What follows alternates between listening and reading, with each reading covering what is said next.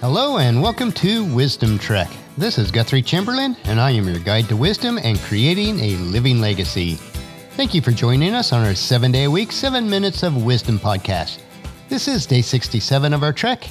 And now that we've learned how to overcome our self limiting beliefs during the last two days, we will now focus on creating results in our life. We are recording our podcast from the studios at the Big House in Marietta, Ohio. I was delayed a little bit in recording this evening because of the cicada out in our big trees were just so loud that I wanted to make sure that after nightfall they would quiet down. We do have plenty to accomplish this week before heading back to Charlotte on Sunday, and just so that you'll realize that we are just simple, ordinary folk dealing with the same issues that you do, this week we've had to spray and knock down a large hornet's nest under the eave in the front of our house the ice maker on our fairly new refrigerator is not making ice, and the lawnmower is not functioning properly, preventing me from mowing the lawn this week. Now, I am sure all of these will be taken care of, but if I had my choice, I'd prefer not to have to deal with any of these issues at all. But that's the stuff that life is made of, and I'm very thankful that the issues will eventually be resolved. In the middle of all these other issues that we're dealing with, we are finalizing our plans for the family gathering this weekend and are really looking forward to it. It is on the Jarvis side of our family. Paula's maiden name was Jarvis, and with siblings and some nieces and nephews, and four of our five children will be getting together. As I talk about these issues that we deal with each day, please feel free to share with us through email or uh, comments on our daily journals your trials and your celebrations so that we can help each other along life's trail. On the past two days, we've conquered the trails of self limiting beliefs in our lives. Now that we recognize that we are in the process of overcoming those limitations, we will now head up the trail with vigor and explore the possibilities of creating great results in life. This does not imply that our trail of life will be easy, but we're not going to allow any limitations to hold us back. So, our focus today is creating results in life. There are some basic principles that you will need to adopt in order to achieve success and happiness in your life. There are some fundamental processes that will shape your reality and you have the power to use and control over those processes to create happiness, success, and peace, at least on a daily perspective. Now, there's a chart in today's journal that shows the flow that we will discuss, and it's on day 67, so please check it out at wisdom trek.com forward slash day 67. Here's how I believe that your reality and the results that you get in your life are shaped. In life, we receive endless information inputs what we sense with our bodies, what we hear and learn from other people, what we gain from the environment that we're in. These inputs have a massive influence on our thoughts and how we perceive reality. This perception of reality shapes our attitudes, or how we feel about and relate to reality. Our attitudes have a huge influence on our actions, what we do in this world, which ultimately drive the results that shape our reality. So it's a circular motion. This reality then becomes the input which perpetuates the cycle once again, and the cycle that I put in today's journal notes are taken from Joel Gardner, PhD. So, how can we use these cycles of life for success and happiness? We have the power to take advantage of this cycle and use it to achieve our goals, happiness, success, and peace. Each of these elements, inputs, thoughts, attitudes, and actions, can be used to our advantage. Let's look at each one of those. First, the inputs we can choose to place information that is positive and true into our minds. It should be positive and provide motivation to act in a proactive manner. It should be true and based on what is real and useful. Some tips will include things that we should do and shouldn't do. First, we do need to read motivational and empowering books from authors such as Earl Nightingale, Zig Ziglar, Jim Rohn, and many others.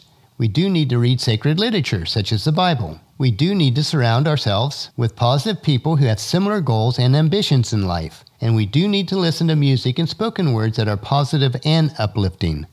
But we don't need to spend time with people who are negative or complain excessively, and we don't need to watch mindless television or waste time excessively on the internet on non productive means. Second is our thoughts. While our thoughts are heavily influenced by our inputs, we can still choose what we think about. We are constantly talking to ourselves in our minds. Our minds are always thinking, and we can choose what we think about and how we think about it. Tips for creating empowering thoughts include do choose the thoughts and beliefs that empower you. Do choose the thoughts that bring success and happiness to you and others. And do choose thoughts that are positive, true, and hopeful. But don't dwell on negative things. Don't ignore the negative things, but live proactively to overcome them. Don't focus your thoughts on things that you cannot control, and don't focus your thoughts on things that will bring negative results. The third item is our attitudes. Although attitudes are heavily influenced by our thoughts, we have the capacity to consciously choose a positive, self sustaining attitude. By controlling attitudes through consistent efforts and trial and error, we will find that our actions are more proactive and bring greater results. So do have a positive attitude about your life. Do have a positive attitude about yourself. Do expose your minds to people and media that infuse healthy, positive attitudes in your mind. But don't focus on the negative things that you cannot control once again. And don't be watching too much news or be exposed to people and media that are overly negative. Number four, or the last, is disciplined action. Our actions are the most vital components to success and happiness in life. We must align our actions and habits with the results that we want, and we must have the power to control our actions and habits. Habits are the vehicles for which success is attained. So do focus your actions on those that will bring you positive, lasting results in your life. This usually entails some kind of work. And don't waste your time and energy on habits that limit personal success, growth, and happiness, and don't include addictive habits and gross time wasters such as mindless television and wasted internet time. By controlling each of these components in our life, we have the power to create the results that we desire, which are success, happiness, peace, or whatever outcomes you really desire. We don't always have complete control over the inputs of our lives, but we do have complete control over our thoughts. From our thoughts come our attitudes, from our attitudes, our actions, which are eventually affect the inputs of our lives. That is why it is important to fix our thoughts on the right things and follow the encouragement found in Philippians 4, verse 8. And now, dear brothers and sisters, one final thing.